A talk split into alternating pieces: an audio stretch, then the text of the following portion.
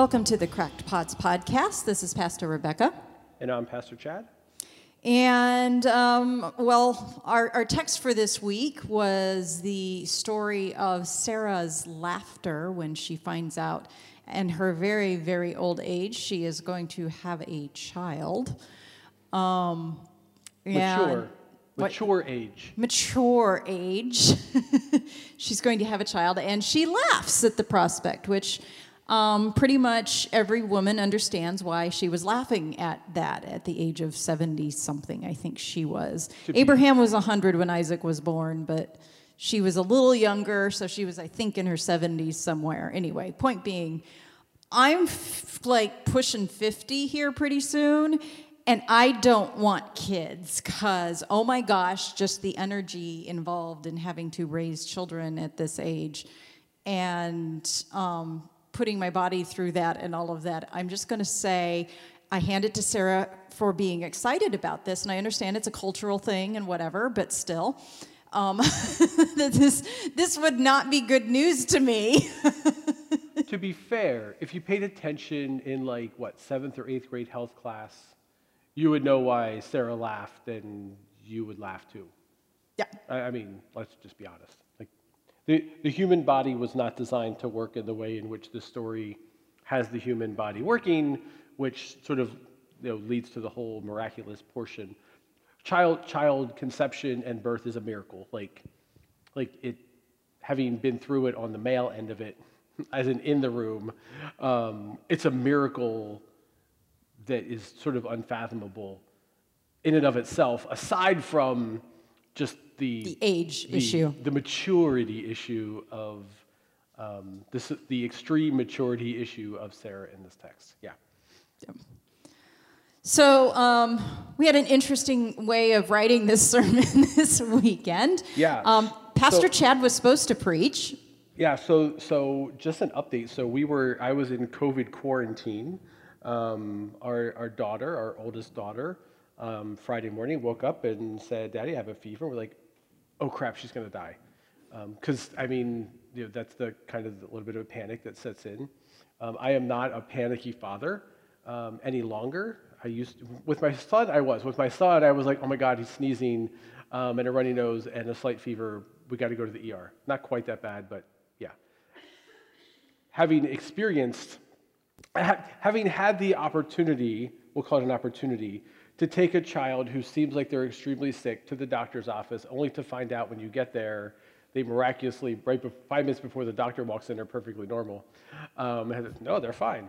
Um, you know, this kind of, we've, we've, COVID has kind of caused us um, to sort of relook at things and go, oh, maybe we need to take this a little more seriously. So a few months ago, Anna May had a fever. Naturally, we're like, oh my God, she has COVID. It wasn't COVID the next day, we gave her some Mocha. The next day, she woke up fine and, and was not COVID. In this instance, um, you know, we had, so it's a holiday weekend, right? So everybody has plans. My best friend from seminary was coming down from New Jersey. I was going to meet her, her fiance, super excited, you know, so like, we need to know what's going on. So ran to one of the urgent cares and did the one hour COVID test. I don't know what it is. Um, got those results back, negative. Whew, man, crisis averted. We're good to go. Um, you know, sat Saturday morning, got up and went to the Mexican grocery store to buy all kinds of peppers and stuff that you can't find at Publix because Publix. Sorry if this sounds if this is offensive to anyone. Publix is a white grocery store in this area, um, so those like authentically Mexican uh, ingredients they don't have at our Publix. Um, if it's not Old El Paso, um, they generally don't have it at our Publix. Um, so went to the Mexican grocery store, was leaving the Mexican grocery store and got a phone call from urgent care saying their daughter had, had tested positive. And I said, what do you mean tested positive? I thought she was negative. So we, of course, then go home, lock ourselves down, and say, hey, Pastor Rebecca, so um, tag, you're like it. to preach tonight. you're it. You're preaching in like six hours. Um, so sent my sermon off and said, here, do what you need to do, whatever. Um, so we actually both kind of wrote a sermon for this, which is not our normal practice. No. Our normal practice is if I ain't preaching, I ain't writing a sermon because it's just from a from a management standpoint, it doesn't make sense to have two people working on the same thing. Doesn't make sense. Right. So this week we actually both kind of took, to some degree, a crack at at this text. Yeah, um, and what I did is I, I, took what you sent me and and was like, well, th- these parts will work for where you know. For, for, for what I what I would preach on, and these parts won't. So I kept a couple of the things that, that you had, kind of the a little bit of the beginning, um, and I used, by the way, your um, example of the Krispy Kreme donuts. Yep. Because it was a fabulous example. Um, because Pastor Chad thinks living in Palm City, Florida, he will never have Krispy Kreme donuts again. It's not easy to find them. No, it's not. But um, our deacon happened to be traveling through, was it Melbourne? Yeah, she was in Melbourne, Florida, yep. not Australia. Yeah, Florida. Um, and, and on their way back, we're like, hey, so this is the funny part of the story. I'm sitting in my office Friday afternoon and working on some stuff, and I get a text message Are you going to be in the office in the next 40 to 45 minutes. I'm like, yep, I'm going to be here late tonight. You know, not not a problem. And she was, well, good, because I have a yummy a yummy treat for you or something. I'm like, oh, well, then I'm definitely not leaving like ever. if it um, involves food, Chad's Chad gets real excited. So. So, in the interest of full disclosure and public accountability, and I also posted these pictures on Facebook, um, there were a dozen Krispy Kreme donuts that showed up in my office. Um, Sherry took two, one for her, one for Bruce. Although we should check with Bruce to see if Bruce actually got his donut. Yeah, because that's, um, that's questionable. Sherry may have eaten, eaten them in the car. And then I ate two in the office before I got home. So eight Krispy Kreme donuts made it from my office to my house, which in and of itself is proof that there is a God and there's a mir- and there miracles happen. Because eating a dozen of those things is like drinking a six yep. ounces of water. Anyway, so one of the interesting things for me that this text brought out um, and I also, I also put this in my sermon, and Rebecca left this part, of course. Um, when I originally did the calendar for this lectionary series, I miscalculated when, the, when our normal narrative lectionary starts. So this was not supposed to be a text that we were going to preach. Because earlier this year, we did preach on, or I did preach on this text, this exact same text, different portions of it, but the same story. So this was not, this was not going to be part of the lectionary um, the, summer, the summer series that we were doing. Well, it's been a really hard series. I think harder than we anticipated.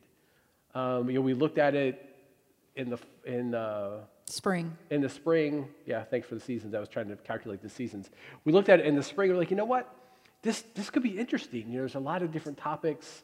You know, this whole idea of unra- you know, unraveled because you know, let's face it, lots of things are unraveled or unraveling and this could be a really this would be a really interesting series to kind of tackle in this time and in this place. And then we got into it and really started digging into the text. And i think we both along with a lot of the congregation somewhere line went oh this is heavy. It was challenging. It was a lot of heavy topics. I mean we talked about mental illness we talked about infertility. We talked, I mean, there were just so many, just lament in general. I mean, it was just really heavy. And I think heavier than we anticipated. Heavier than I anticipated for sure. Yeah, that Rizpah text, let me tell you. Yeah, it was, it was rough. it was a hard lectionary, or a hard um, series to get through. Now, the interesting thing in my screw up, what inadvertently happened was we ended it with joy. You know, unexpected joy and surprises, which in the grand scheme of things, fit perfectly. It, it really encapsulates what the gospel is.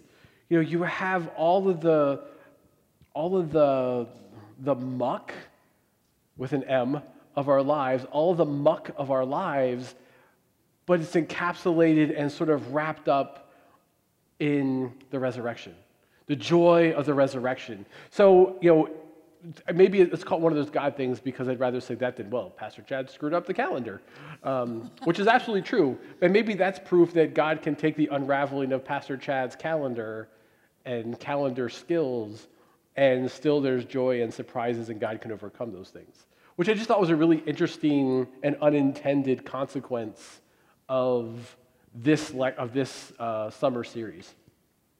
Yeah. Um, it, it it, it, was really kind of nice to be able to end on a much more joyful note, yeah. especially given last week's um, Legion text of uh, how heavy that was in terms of for people that are struggling.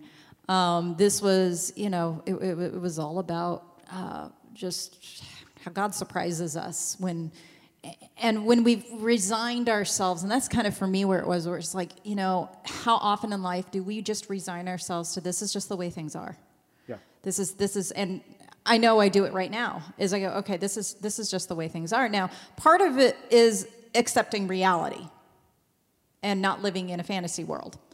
And we need to do that. We need to not live in a fantasy world. We need to live in reality. We need to live in how things actually work and how things are. Um, the question, though, becomes more so is this how it has to be? I think is the, the, the difference of saying, okay, this is how it is, but can it be different? Can we do something as human beings to make these situations different? And I think that's the difference in terms of you're not living in a fantasy world if you have hope that we could possibly change things and that moves us to be in, different in the world as opposed to living in a fantasy land where you just deny reality Right. and, and are just like no no no this isn't how it works. This isn't what the world does. This isn't you know and that's and that's not a healthy place to be either because then you really are in trouble when when reality smacks you in the face. Um, so there's this this yes this is this is how our world functions this is how it is but scripture gives us certain promises and says that the world can and should be a different kind of place than what we currently have. And I've talked about this ad nauseum in the past, um, you know, about how what we, we tend to do is take those promises and make them all part of the afterlife and say, well, that's, that's not for this life, that's for the next life. That's not something that we can achieve here. It's something that, that God will plop us into um, after we're dead Yeah. and raised back to new life. So, like in, in the context of this story, that concept, Sarah and Abraham don't actually have kids, but in their afterlife, they're rewarded with kids. In heaven, they're rewarded with kids. That sort of joy. But this, you know, speaking into this text with what Pastor Rebecca just said, it's no, God, God wants us to work for those things in the here and now and not just wait until, it sounds really morbid, we'll just wait until you die and then you get everything you want. Right. Now, it's not to say if you're, you know, if you're one of our 70-year-old members of the congregation, particularly female, that you're, you're going to have a kid. Like, I, and honestly, that uh, one of the big, my biggest irritations in the world is when I do have a lament about the fact that I didn't ever have children. Um, when I was, I mean, so when I was two years old, I looked at my parents and I said, I'm to have a little boy and a little girl just like you, but first I got to find me a man. And apparently, that first part didn't work out.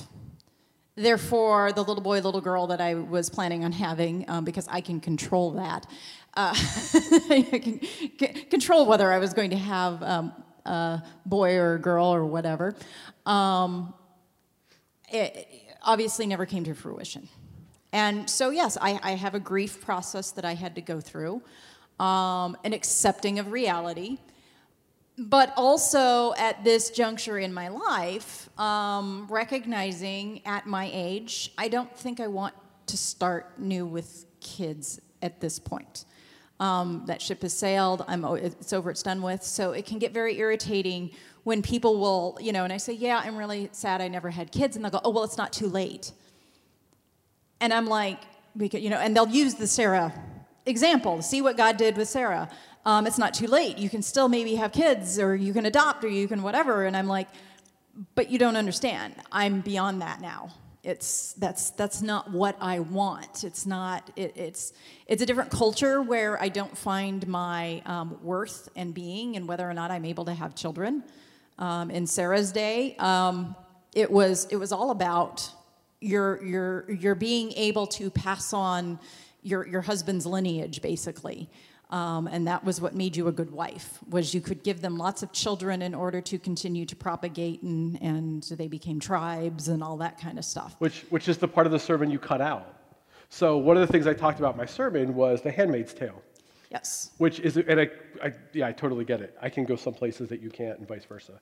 So, The Handmaid's Tale, if you're not familiar with it, is, and you can you can fill in blanks because I'm not 100 like. Yeah, I, I read the book in college, so yeah. it's So yeah. I just watched it on well-versed. Hulu. Um, yeah, I'm a Huluer, um, not a reading The Handmaid's Tale. So, uh, so the premise basically is, uh, would you say post-apocalyptic America? Yeah. You know, so America is overthrown and a new and a new nation, so to speak, is started in its place in this land. Well, in in um, opposition to, there's still an Yes. America, but there's Gilead is sort of like this this part of America Right. that has separated itself. yeah, and it is. Uh, how do I want to describe the Christian the Christian culture in Gilead in this show? Um, I'm trying to be respectful, and I was going to say, Uber, Uber, Uber. Um, It's a militant, um, conservative, and quite frankly, it's very interesting. Someone noted there's absolutely no mention of Jesus ever. So it's Yeah. very Old Testament Yeah, based. it's, it's very Old Testament and very uh, man first, women subjugated, women are property, which is kind of the point that I was that I was drawing into my sermon in that section of my sermon. Um, It, it's they, they they claim Christianity and yet follow none of any of the New Testament, except for they'll have symbols of the cross, and that's it. That's all you'll get in terms of Yeah. um, of Jesus-y stuff. Yeah, so basically in this in this in this series, this show, this series, or the book, because I assume it's the same in the book. Um, women are are kind of back to this this this time frame of Sarah, where your property, your job is pretty much to reproduce. Well, li- Um, little backstory here. The problem was was that due to nuclear waste and radiation and all that kind of stuff, lots of women became infertile. Right. So they were facing a, a crisis of of being able to have children. So they went looking for basically women they thought would be fertile, particularly women who had already had children. Yeah, and then ceremoniously rape them. Yes. to impregnate them and subjugate them and women weren't allowed to read women weren't allowed to you know no education all those things so i mean we're kind of back you know this this, this sarah text um, you know same thing you know back to this idea that women's sole responsibility and worth um, is in the ability to rear children. And if you and, and the ones who weren't um, many of them were basically banished off if you didn't toe the line to basically work crews That were in radiation zones usually, so Yeah. you died of cancer and all kinds of fun stuff. yeah. Yeah. Really really up, uplifting and exciting stuff. Um, A- and and you had the wives, the Sarahs, basically, that were were um, part of the upper echelon, but were unable to have children. yeah so And- not necessarily i'm not saying that as as a as a pastoral recommendation for a series to watch and i will give you there's some graphic Oh yeah, it's a It- it's a there are tough. parts of, that are graphic, so you know if you are sensitive to those things, um, language and I wouldn't say gratuitous sex, but there is sex and nudity in the show. Um, but it's it's interesting and scary from a bit from a from a from a pastoral standpoint to watch how people have taken in the show scripture out of context um, and sort of ch- cherry picked and, and you're right sort of cut off again christian but cut off the new testament i'm not sure how you Yeah. how you do that um, and still call yourself christian because the whole you know christianity and, and, and jesus are kind of like the, the only part they kept from the New Testament was keeping women silent. interesting Yep. Yeah, they, they they grabbed that part. Yeah, convenient. Um, again, so it, it was it was just really interesting. Um, I don't remember where I was going with that analogy at this moment. It slipped my head. Okay. Um, You, well, you were talking about the Handmaid's Tale and how that relates to the Sarah text and and Yeah, how and- and- and women being property. society functioned. yeah, yeah, women women were if you know, and your worth is your ability to have children, which is culturally we're so far from that, and and it's a good thing. I mean, that, Yeah. that's not a complaint. Um, and and and also, women should have the ability to be able to lament not having children, whether they're not able to or or whatever whatever the reason. You know, it shouldn't be an either or. You can lament the fact that you don't have children, and you can celebrate that if you don't want children, um, you can be like, oh, I can. It's, it's probably an. I'm not going to say that. It's it's a different role, not necessarily bad, to be the the fun aunt or the fun uncle. I don't actually have kids of my own, but I can take my nieces and nephews and I can go do all the fun stuff with them, And, then, dump them back off with their parents and, and not have to deal with all the the angst. And, all the angst and all the other drama of parenting. Well, and I think with this text too, since we're talking about these issues, um, it, understanding the subservient role of the handmaids, so to speak, um, that are both Hagar and um, uh, Bilhah and um, Zilpah, um, who were Jacob's, uh, his wives, Plural. handmaids that were used to, to make the 12 tribes of Israel. Um, and to understand how we have kind of come to understand those roles in terms of they were literally slaves and had no say in what happened to them. So while Hagar, of course, was very happy in terms of she was able to give Abraham a child, she really didn't have a lot of the, the power dynamics and that kind of stuff. She didn't have a whole lot of say in what happened because she was a slave. So um, the and and you know I I got out of seminary a little over 12 years ago, so this would have been um, about 15 years ago while I was in seminary and taking an Old Testament class. It was earth shattering to a lot of people when one of our Old Testament professors basically said Abraham raped Hagar because she had no say in it. And the outcry from a lot of the male students was like, oh no, you can't, you know. It's like, no, that's not what it is. That's not what, was, it is. What was the argument? Was it the modern day argument she wanted it or she asked for it or she was wearing It was her role. It was her role, so it was okay. Oh. It was her role in society. It was what she was there for. She was there to be raped. Eh, well, they didn't want to call it that. That was not what it was for No, them. but I, she was there but to be raped. yes, yes, and but that was and for them because she was happy about it. Because it, therefore it wasn't considered rape because it was something that it was expected. Just to be clear, it's rape. Oh, I know, No, I know. I'm, I know. yeah. anytime you have a power dynamic like that and you don't have a choice in whether you can say yes or no, um, yeah. And, and she had no choice. Now, the fact that because of the way the culture was set up, she wound up being happy about it because she was able to do what Sarah couldn't, um, and that made her, you know, feel superior in whatever ways. Um, that's, that's, that's its own issue of, of what was going on. It elevated her higher in the Eyes of and in the lower class. So in ranking, she was upper lo, upper slave. Yeah. But you notice that, that there was no hesitation really to get rid of her when she became a little too uppity. right. Because she, she served her purpose. She Yes. she had the kids. And when she became too uppity, um, Sarah was like, um, I want her gone. yeah.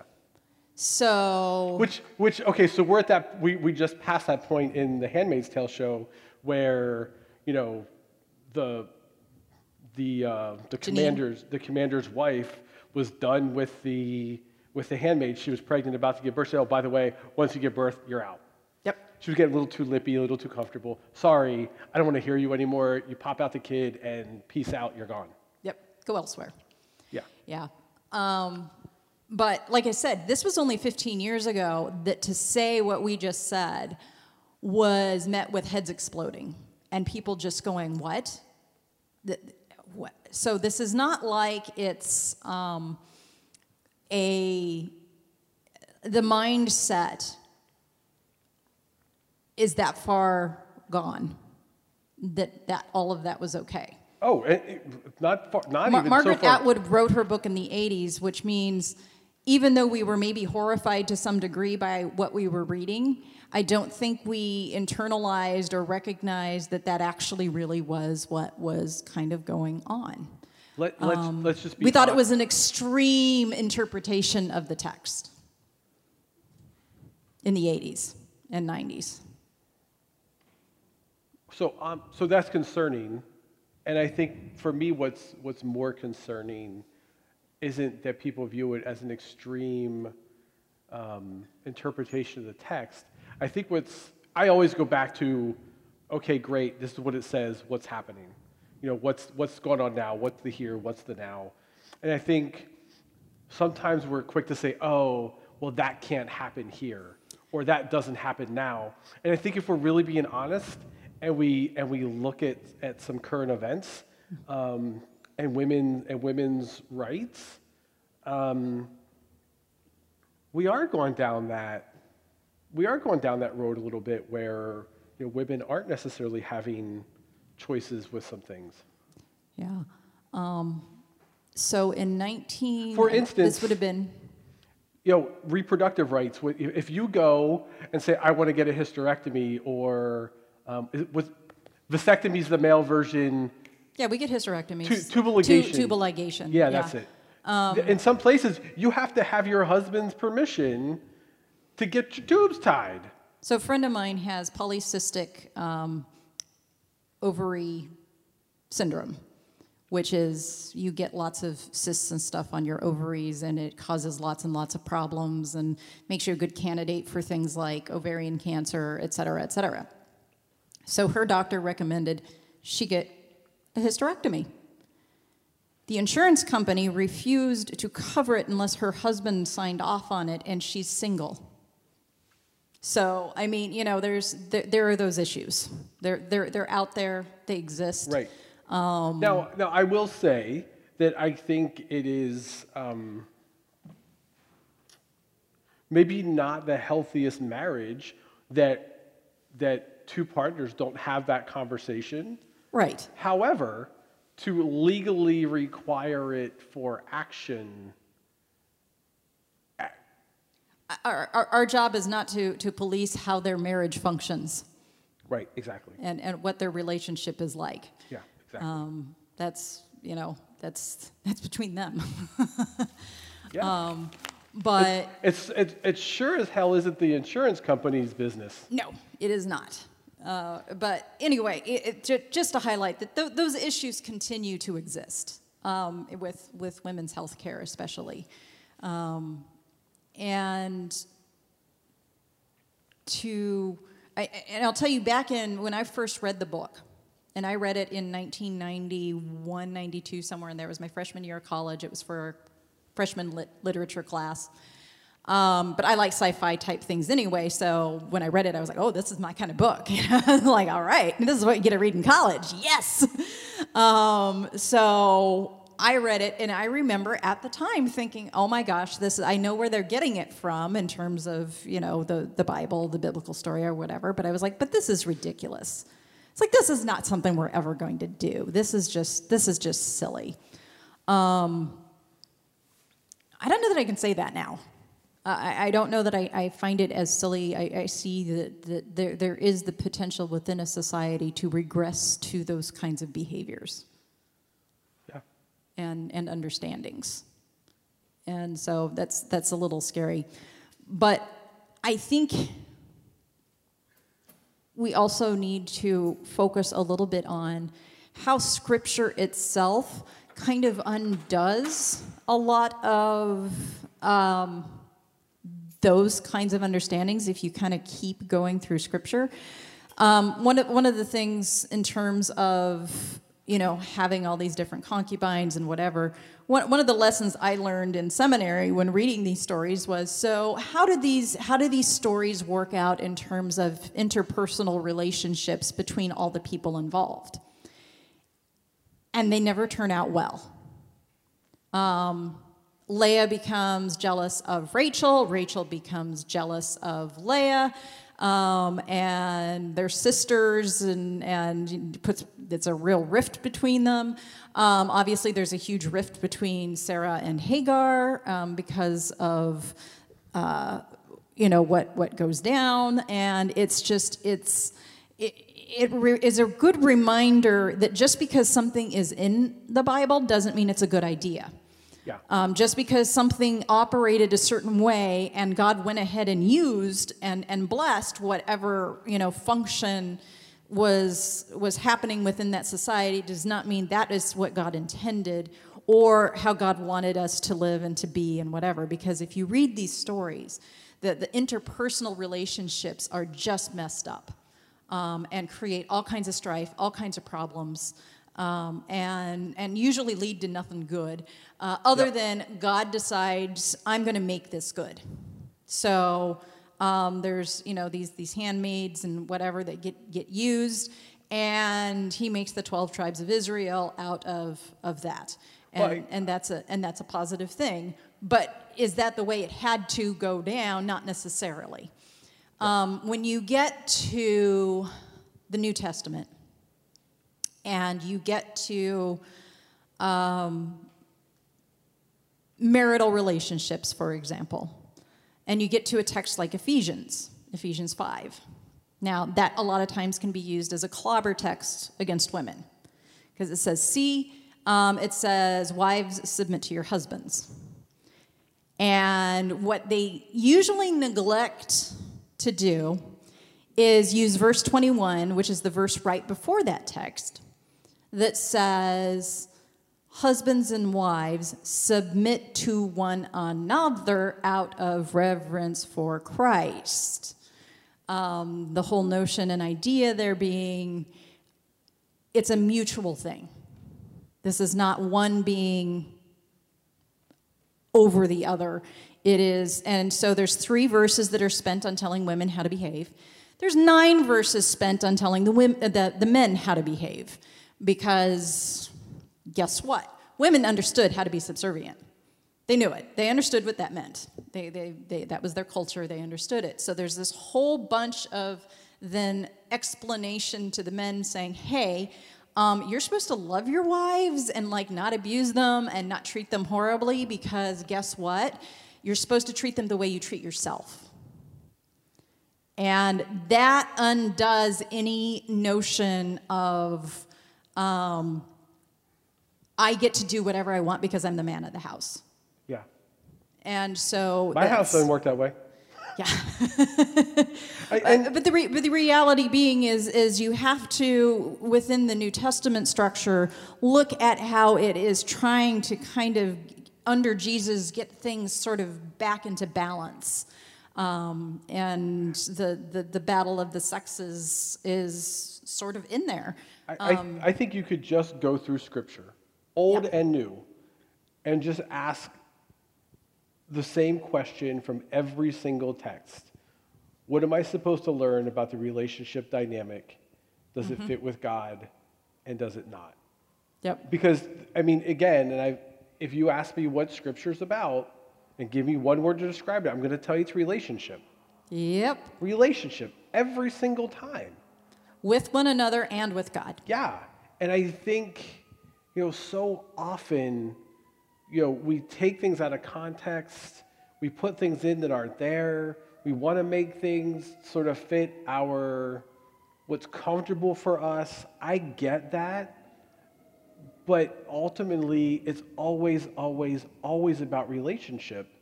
And, you know, I, we, we meaning Christianity, Christians, we use the Bible in, in so many unhealthy ways, way too often, and marginalize way too many people. And I think if we just go back to what are we called to be as Christians, as it in terms of relating to one another, we'll be further ahead. Yeah. You know, this whole idea of Sarah and Hagar and you know procreation, the Christianity is used a lot to talk about sex in our society. Um, I don't. We, there was a rumble of thunder. I don't know if just saying Christianity is used to talk about sex and got a You have Um, you have invoked but I, you know, I think the reality, if you look at it, sort of the prohibitions that that are often used in Scripture are warnings about relationship. you know, and if if you're having if you're in a healthy relationship, it's just a different context. But so often in scriptural context, text, the historical context um, of the time, women were property. Yep. So you can't use some of those texts to dictate how relationships are and aren't supposed to be when our historical context is critically different than what it used to be. Now, if you want to argue that women are still supposed to be property, good luck. You're not going to get that argument from me, and you're not going to get that argument from anybody sane, and I'll just say it. Like, that's just, that's just not the world we live in, nor is it the world we should live in. But it's a different context. Yeah. Different context, different world, a different way of, of, of looking at things and being, etc. Um, but it, it I, I, there, I don't know who said this. This is, you know, it's an, it's an old saying. Um, you can make scripture if you if you torture it long enough. It's like a you know if you torture scripture long enough, it's like a torture victim. You can make it say whatever you want it to and and you can you can twist it and you can you can grab certain pieces of text pull them out of context and you can make your argument that well scripture says this and i think the the scene of of of satan tempting jesus is a perfect example of this uh, yes, yes, yes, Satan yes. uses scripture. He knows scripture. He utilized scripture. He used it on Jesus to try to tempt him to do certain things. And Jesus always shot back with, well, guess what? Scripture also says this Yeah. and I'm not going to do it because and you can. You can really make Scripture say whatever you want if you're willing to cut out the entire New Testament. Yeah. Well, and let's not even say that. Um, I think there's a lot of stuff even within the Old Testament. I mean, you, if you start talking to some of these rabbis um, yes. and their views, I mean, they're female rabbis. There are um, they they have a very nuanced understanding of of the same scriptures we do without the New Testament that can lead them very into very similar places we go. Because let's face it, I mean, the New Testament is just Jesus reinterpreting the Old Testament. Yes. It, it's, he's not introducing really anything new from the standpoint of the stuff is all there. It's just how it was lived out and practiced. Um, you know, I've said this before, you know, his view of the poor and whatever. Go to the book of Deuteronomy if you want to know what God thinks about caring for the poor. I mean, it's all laid out right there, and Jesus just goes back to it and says, This is what we're supposed to be doing. Yeah. You just aren't going to do it. And so, you know, I, I get a little hesitant, you know, saying, well, there's New Testament versus Old Testament. New Testament is just a reinterpretation through the lens of Jesus. Um, of, of the Old Testament. I guess that's why I have never had that, that adverse reaction to the Old Testament because I recognize it, it, it's all still in there. It's harder work because there's. I feel like it is harder work. It's a lot harder work, and there's a lot to sort through. Yes, a it's a much bigger through. volume of, yes. of history and texts and literature, yep. and and sifting through all the stories and figuring out um, where the gospel is in there. So how are we doing on time? Um, we are at 38 minutes. Okay. Because I want to make sure that we save time at the end to kind of do what we hope that this text would do and sort of wrap up this podcast yes. with joys. With joy and good you know, news, now that we've talked about all the bad parts. Right. And I mean, and there is. There's, I mean, you, again, turn on the news, flip on social media, and you can find something to be angry about, mad about, upset about, cry about, probably all of those things. And in the end, you know, yeah. there's, there's also joy and unexpected surprises. Sarah and Abraham had every reason to lament the fact that they couldn't have kids. So much so that they, you know, sort of. Um, well, well, and and I think kind of where I went in my version of the sermon um, was the the notion of, um, you know, when, when we see everything kind of around us or whatever, we can get resigned to it and, and not have hope, etc. And I, I think it, no matter where you are located in terms of either politics or you know social whatever i don't think anybody is overly happy with everything that's going on no matter which side you're on you're not. not happy with it I'd you hope not. want to see something different Yep. um, and now we have very different versions, I think, of, of what would make for a good society. Um, but I think ultimately that's what people are trying to do is they want to make society better somehow. It's just we fight about how we do it, and in the meantime, we wind up making it worse for everybody instead of better. Um, and for me, the hope that gets held out within Scripture is that that is not how it's supposed to be, and that is not how it will always be. Right. And so our you know, I think a lot of us are like, we're always going to have COVID. We're always going to be dealing with this. This is just, you know, we resign ourselves to this.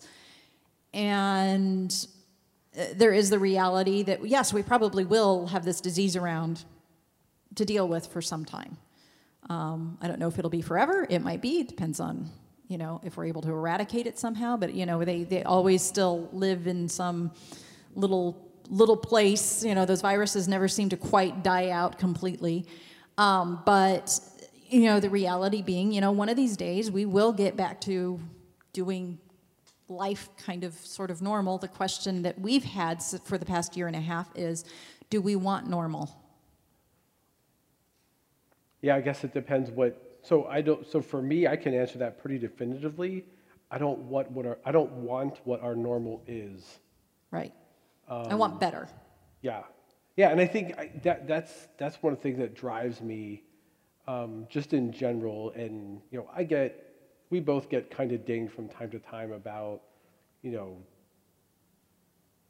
complain. I don't want to say complaining about things, preaching about things that are uncomfortable, and you know, each and every time it's out of a spirit of, of wanting to improve things. Not that things are terrible.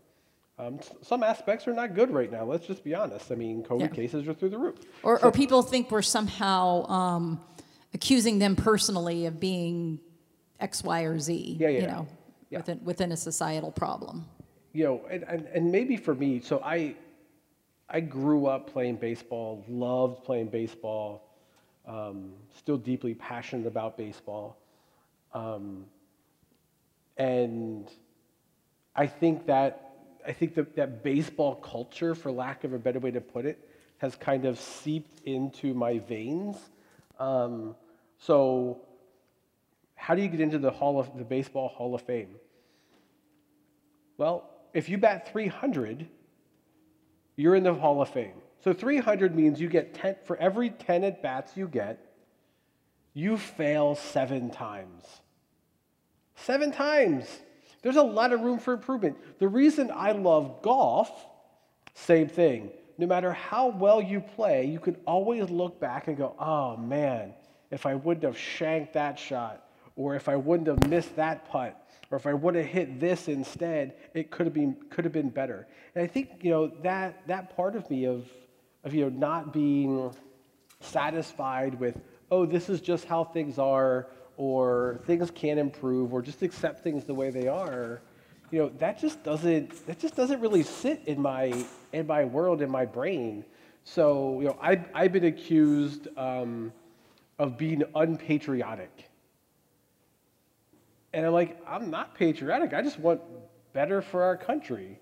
You know i want you know when you know when um, we say we the people i wanted to be we as in all the people and i wanted to be include everyone.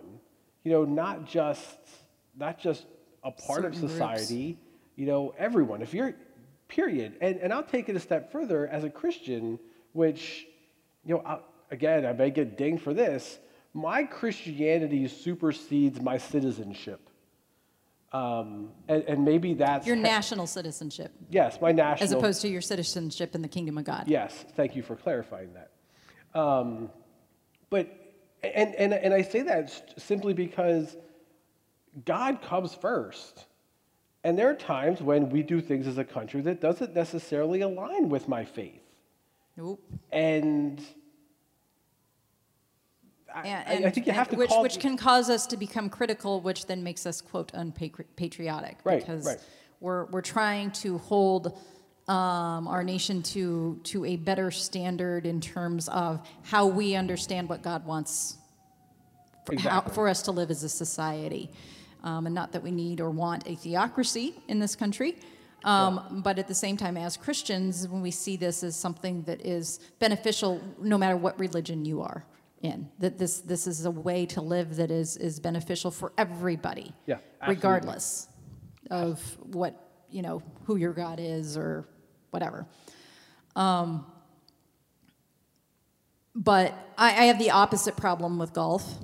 Um, my problem with golf was I'm so bad at it, I gave up. it, it was not I can do better. It was I'm done. now maybe that's not the best way to approach it, but I also recognize there's some gifts I have and some gifts I don't, and golf is not one of my gifts. And uh, admittedly, my my reaction to things I'm not um, that I'm, I'm really really bad at is to let the people who are good at it do it, and I will walk away from it. And uh, but that perhaps is not the best analogy for when we're working on the kingdom of God.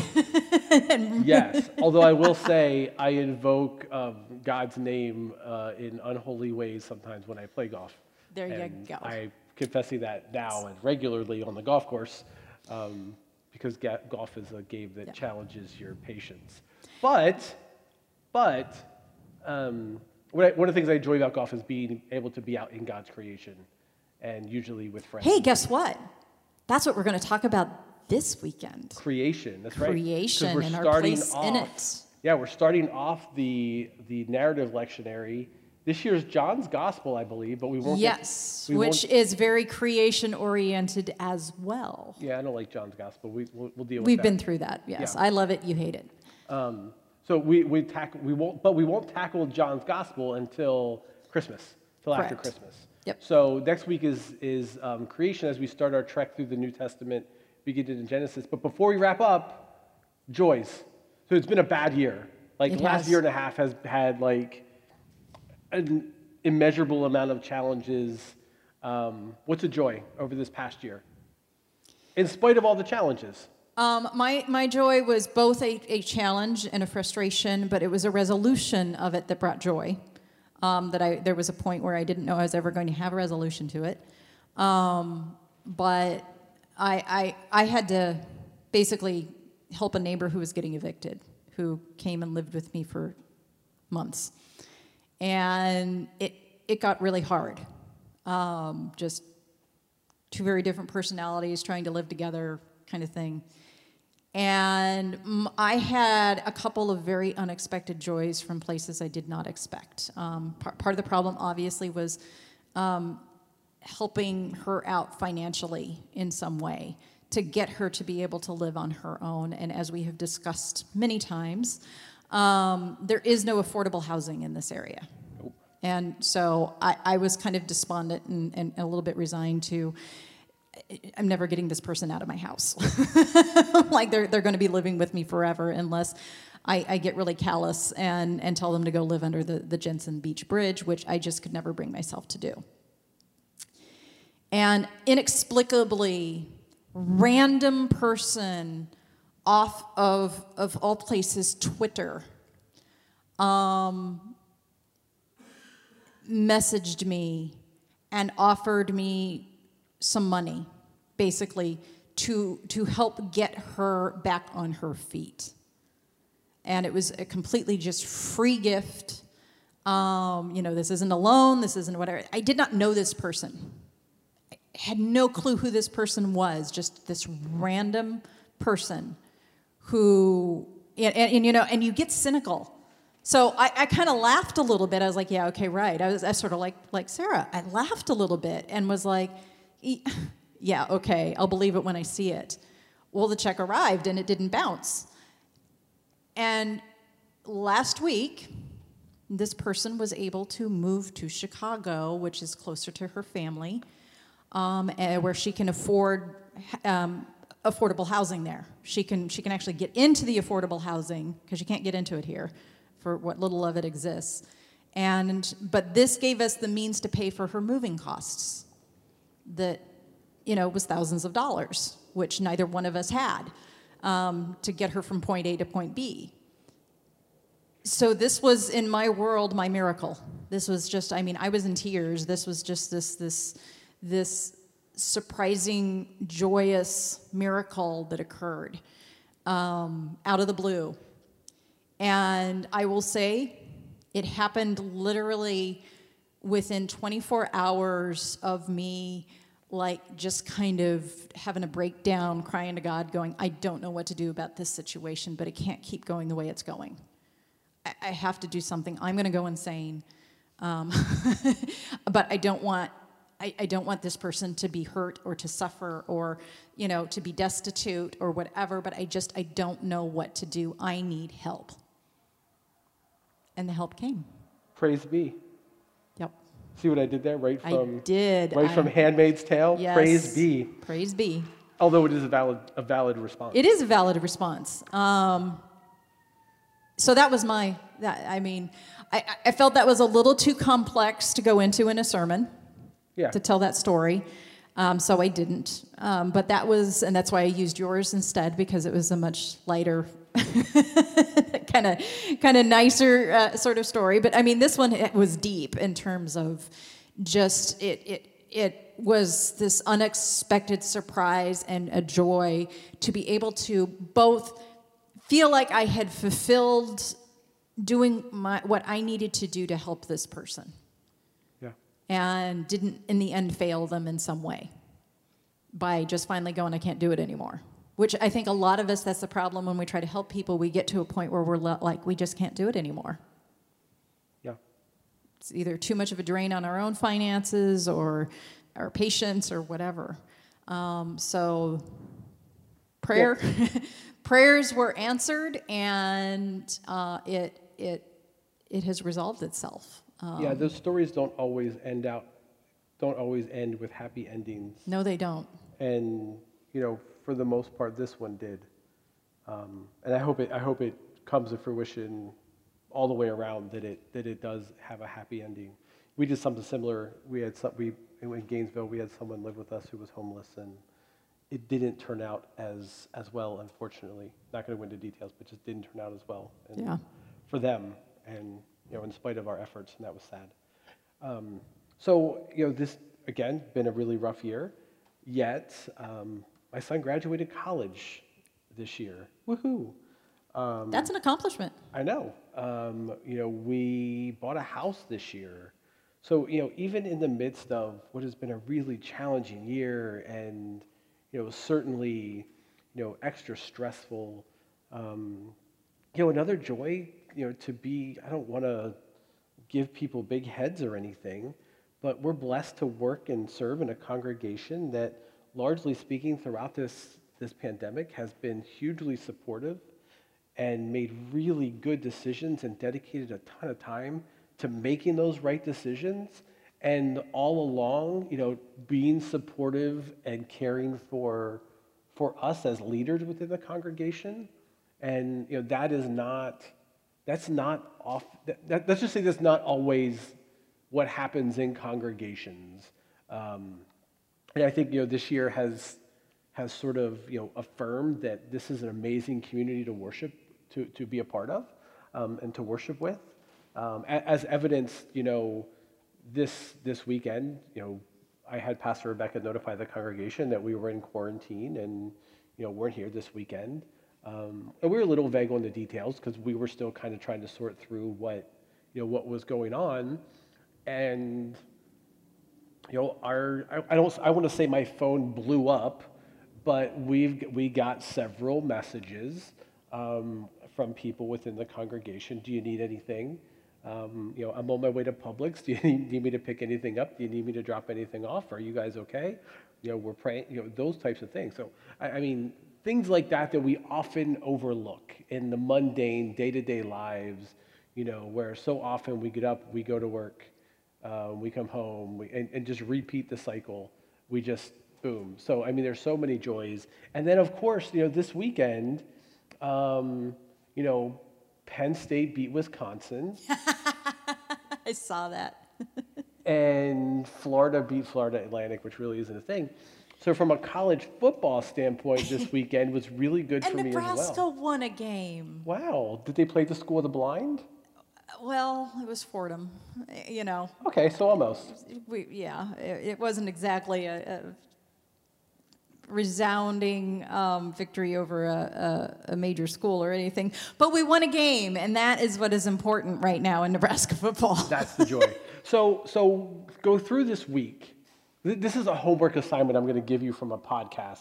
You know, whenever you're listening to this, whether it's today or tomorrow or next week or in a month from now, take the next three days, four days, five days, and just think about the joys. They're there. Focus on the good. And I'm as not much as you saying, can. And I'm not saying we need to, in unhealthy ways, ignore what's bad and what's problematic, but look for look for look for the good, um, look for the positives, and and you know just let's let's celebrate those instead of. It's okay to lament, but let's not just lament. Let's balance it with looking for the joys as well. Right. And next week we will be talking about um, the joy of creation. So we will see you next week. Praise be. Bye bye. Bye.